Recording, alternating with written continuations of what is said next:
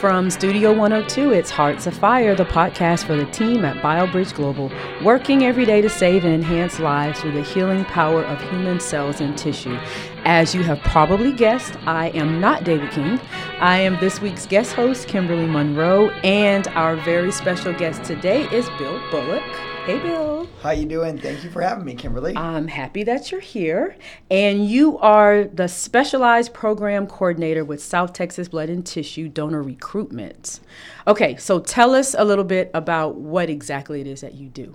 Absolutely. Um, I was fortunate enough to join in um, March of last year, um, and I have two uh, forms of employment. I'm also work with the San Antonio Fire Department, and I'm a paramedic supervisor um, in that capacity. And one of the duties that I have is uh, pre-hospital blood transfusions. And uh, in the course of of helping design and build that program, I got to meet many just tremendous team members from South Texas Blood and Tissue. And I'm legitimate and genuine when I say they had this passion for their job and the energy that surrounded everyone that works here. You know, Daniel De Leon and, and Belinda Flores, Chris Turner, Rosalva. I, I've run into so many different folks, all, all the way to Adrian and Elizabeth originally, was just incredibly positive. And, and I, I said to myself, those people like love their job. I, I would love to be part of that aspect of the program. So um, I just kind of just kept uh, hounding Adrian and was like, I, I really want to get involved. And uh, she was, uh, uh you know, um, uh, uh, kind enough to, to take me on. And it's been a great, just tremendous opportunity ever since I started. Awesome. That That's so cool. I'm a, I'm a person who loves it when two of my passions can kind of come together. And I've had that experience both here since I've been at South Texas almost five years and in previous jobs. So I think that's so cool when it kind of all aligns. So you got connected to the organization through your work at San Antonio Fire Department. And what program specifically do you work under here at South Texas? Yeah, absolutely. Uh, kind of a different, couple different uh, opportunities that I have, but the Heroes in Arms program is mm-hmm. my main focus. Um, and that's kind of a wide umbrella. You know, t- technically that's a term that we we use uh, or a grouping we give to the donors that donate uh, low titer O positive blood. Um, that's placed on area ambulances and uh, helicopters, medical helicopters, as well as to the local trauma center, University Hospital. But uh, very exclusive group, mm-hmm. um, and that blood is, is transfused right at the scene of a major automobile accident, um, you know, maybe some sort of other traumatic industrial event, uh, a shooting, a stabbing, uh, a mother in labor with mm complications, a whole variety of reasons why people are, are basically in hemorrhagic shock. Um, a little background, if, if you don't mind. Sure. For, for years in EMS, we uh, only had saline uh, to donate uh, for people in hemorrhagic shock. And, and that's just medical talk for water, honestly. And the problem with that process was we were diluting the blood that the patient had. Um, we were slowing down clotting, uh, and saline doesn't have any oxygen carrying capability. So it was we were filling the tank up, but we weren't putting the right thing in, basically. So um, when the low titer whole blood program came out, my fellow colleagues at the San Antonio Fire Department were literally in shock and awe of how profound the changes were with the patients. Like it was nothing that I've seen in my 22 years uh, on the ambulance, and and um, that's led to a whole lot of other uh, opportunities where we've we've spread the Heroes in Arms program or that concept through various. Uh, uh, blood centers and EMS agencies throughout the nation. It's it's been organically happening, mm-hmm. so it's taken time, but um, all of the executives have embraced the proliferation of the program, which is awesome. That's amazing. So, um, for those of us who may not understand why using low titer blood is important, can you give an explanation for folks about what that means and why that's important to the program? Absolutely. Um, I'm sure Dr. Beddard or Dr. Gomez could give a, a, technical answer, but for the for the regular folks out there, um, I kind of think of the the uh, um, O-type blood on um, on a, a, a, pendulum, if you mm-hmm. will, and of course O negative is your universal donor. but it's a very small fraction of our total donors out there, about 7% of the blood supply. So there's just not enough O negative uh, for the demands that the pre hospital and trauma center needs. Um, so we go into the O positive region, and you have slightly positive and and really really positive, and mm-hmm. and in, in the how it's been explained to me is those are the numbers of antibodies and antigens that we have, and uh, we're looking for those that have a, a little bit uh, the lower numbers because you'll have less negative effects, uh, and we call it emergency transfusion or crash transfusion, and kind of in the in the EMS setting. Um, there's an unofficial uh, number uh, 256 is the titer level to be considered high or low. Um, we use that that number um, from industry standards, and that's what the military uses. So we there's a couple groups that have that have come together for that.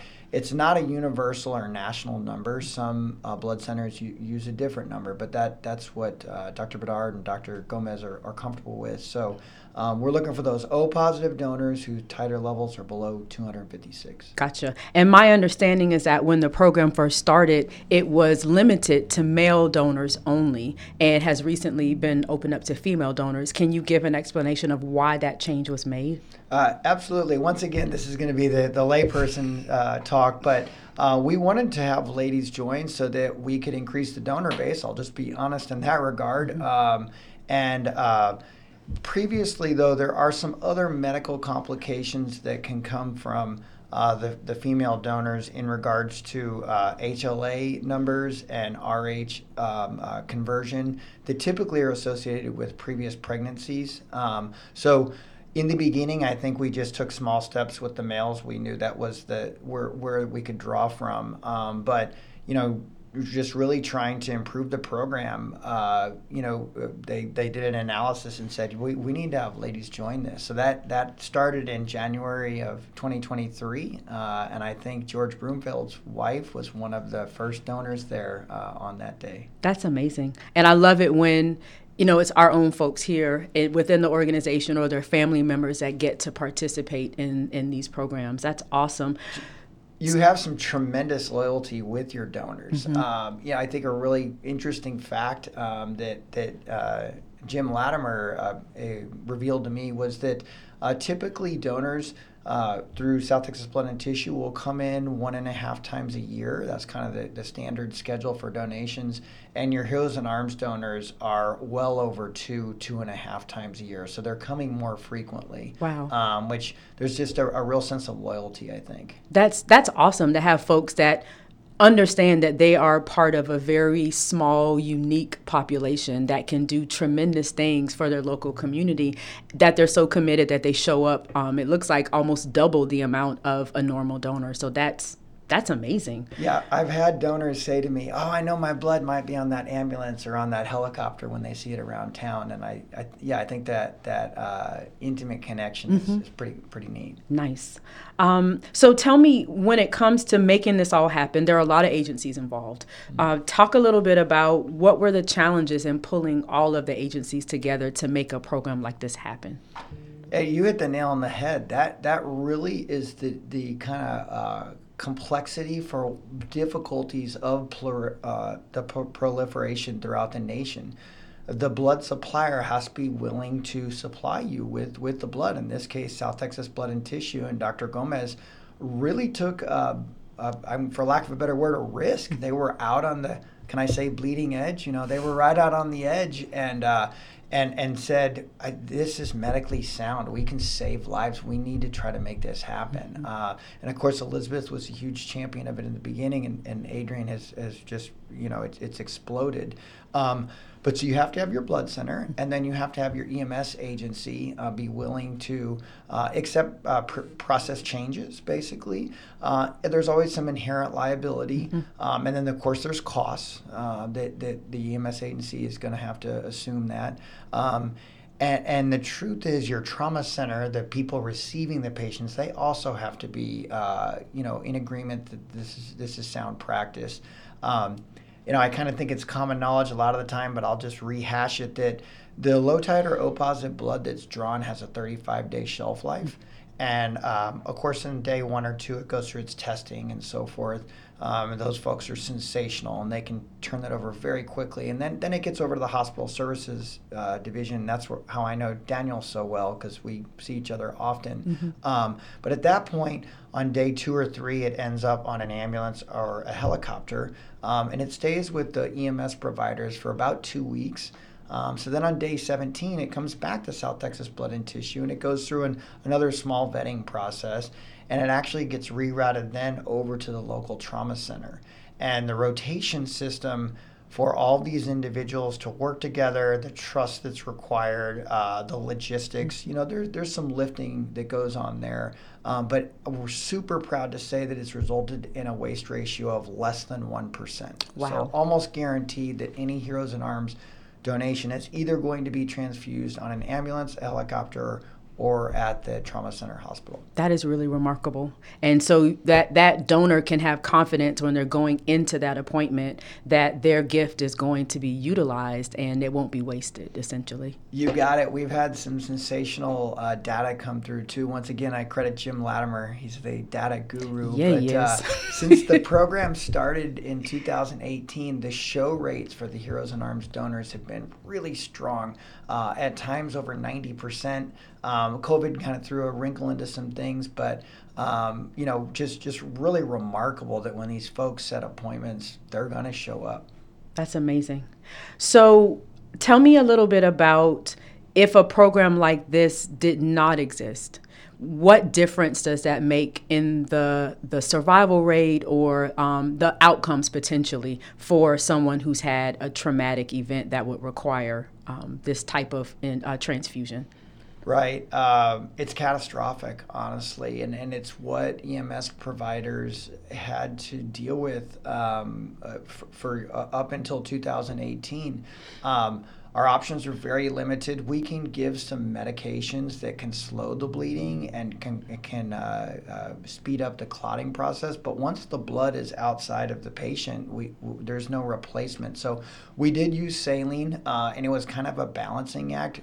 And to, to be honest, for years, EMS worked under the the theory uh, we need to just, just replace that fluid and and and we learn you know you medicines medicines of practice. We we overloaded them with saline and we diluted their blood so much that it was no longer ineffective. Um, and and uh, we, we, did learn so we started to give less saline and do things like Trendelenburg position where their feet are up and you use gravity to keep what blood they have to the vital organs which would be the heart and the brain and the kidneys and so forth. Um, but our hands were really tied for a really long time. So the result was was not really not great patient outcomes. Um, so um, you can rest assured that when you go on vacation or something, it is spreading throughout the nation. You know, I can throw a lot of love out there to our friends uh, in Oklahoma City and and and uh, in Austin and New Orleans. Um, a lot of Florida, a whole lot of Florida has has pre-hospital whole blood, so it's out there. But I know every time when I leave and I come back into San Antonio, driving or flying, I always a little bit of reassurance. Uh, and it's not just San Antonio. This is really pro- proliferated all through South Texas. If you're traveling anywhere in South Texas, basically anywhere where South Texas Blood and Tissue, or South, yeah, South, South Texas Blood and Tissue is a supplier, mm-hmm. an EMS agency in, in our region has blood uh, in some capacity. The rural areas are a little bit harder. Gotcha. Wow. Uh, so to I, know that what we're doing here is having such an impact, not just you know southern in our state and in our region, but to know that ripple effect is happening throughout the country. That's that's pretty awesome. It it, it really is. I know Audra Taylor's phone rings off the hook because people want to know how do you do this that because there's a, a lot of logistics and um, you need a lot of you need to establish those processes and procedures, redundancies, so that uh, there's you know safety involved with all of it. Sure. All right. So, um, Bill, tell me, um, you still work for the San Antonio Fire Department, and what's your role there? So I'm an EMS supervisor. Supervisor, you you would maybe see my truck around town. It, looks kind of like a pickup with extended bed with a lot of equipment and so forth. Um, I supervise nine ambulances on the west side of town. Uh, from downtown, kind of in a pie wedge out Highway 90 and then towards SeaWorld and, and that part of the city. Um, so there's six of, of, the, of these individuals throughout the city 24 hours a day. Um, we each carry one unit of low titer whole blood. Um, and then we have two ambulances that we call our medical special operations units. And uh, those are standard ambulances that make your everyday call, chest pain and, and strokes and things like that. But they also have additional training and equipment uh, for uh, high acuity kind of danger calls, and they have blood as well. Um, those ambulances would accompany SAPD, like on high risk mm-hmm. warrants and things like that, or if you have maybe a barricaded subject or a hostage or something like that.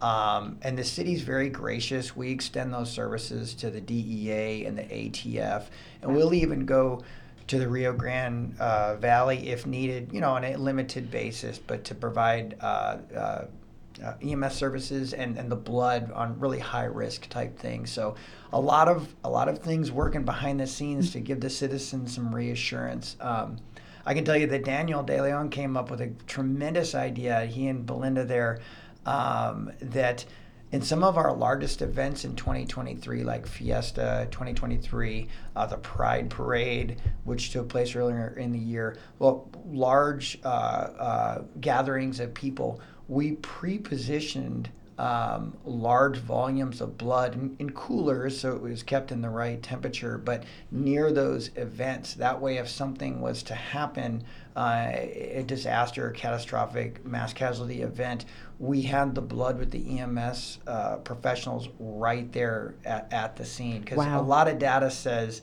that if you give the blood right where it happened mm. versus you know time is the enemy is what we say. Sure. Uh, so a lot of great forward thinking from the hospital services team. That's amazing. And for you to sort of be um, the connector, you yeah. know, to, to have your fire services background and your paramedic background merged with your experience here and the connections that you've made. It's amazing when great people get together, that's where phenomenal ideas are born. Um, fun fact um, I'm a firefighter's kid. My dad's a retired firefighter, and his firehouse when I was a little kid, probably elementary school up through middle school, they still had a fire dog.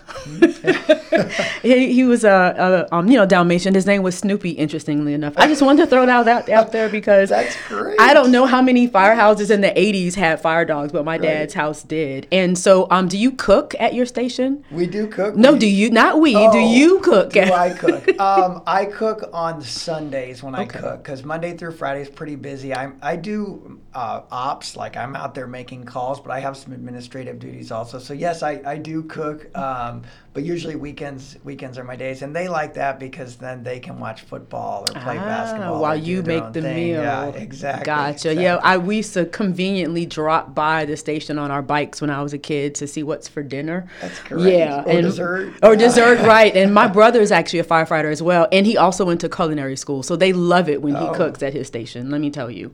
Um, so what do you do when you're not either here at South Texas or at SAPD or SAPD SA Fire Department?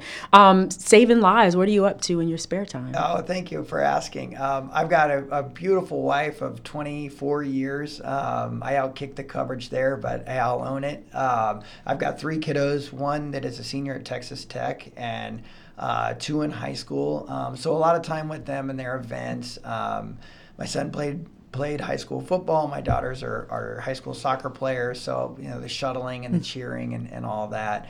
Um, I enjoy soccer. I missed I missed out on, on joining up with the Bloodhounds, but maybe we'll get it done uh, at the next next uh, session or whatever. And I like to fish um, that that you know a little bit and. Um, uh, I'm finishing uh, tomorrow. I finish graduate school, which is nice. So I'm, I can check that box and be done with it. That is amazing! Congratulations. Thank you. Wow, yeah. what an accomplishment. So the better question is, when do you sleep? It sounds like you do everything. My goodness. Um, well, thank you so much for coming by. This was just such an awesome conversation. It was good to learn so much about you and so much more about the program. Um, and my hope is that it will only continue to grow and we can do what we do here which is Enhance and Save Lives. So thanks for coming by. Um, the executive producers of the Hearts of Fire podcast are Adrian Mendoza and Jay Pajinski. Today's director was David King with technical assistance from Matt Flores. The Hearts of Fire logo was designed by Roberto Esquivel. And if you have an idea for the Hearts of Fire podcast, or if you would like to be a guest host like me, um, or if you want to be on the podcast, reach out to the Hearts of Fire team at heartsoffire at biobridgeglobal.org. Thanks for listening. Bye.